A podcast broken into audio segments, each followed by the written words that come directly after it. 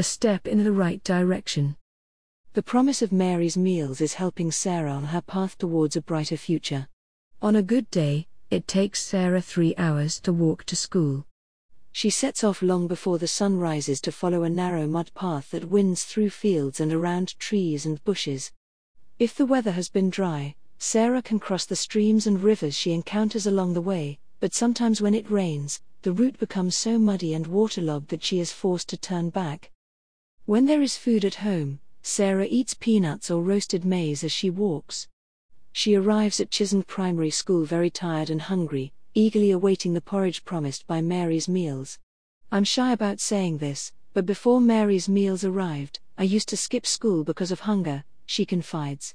After my long walk, I used to feel too tired to concentrate in class, so I would go looking for food.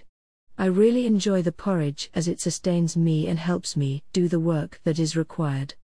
Like many families in Zambia, Sarah's parents grow food on a small patch of farmland, but their last harvest was poor, and their crops have all been eaten.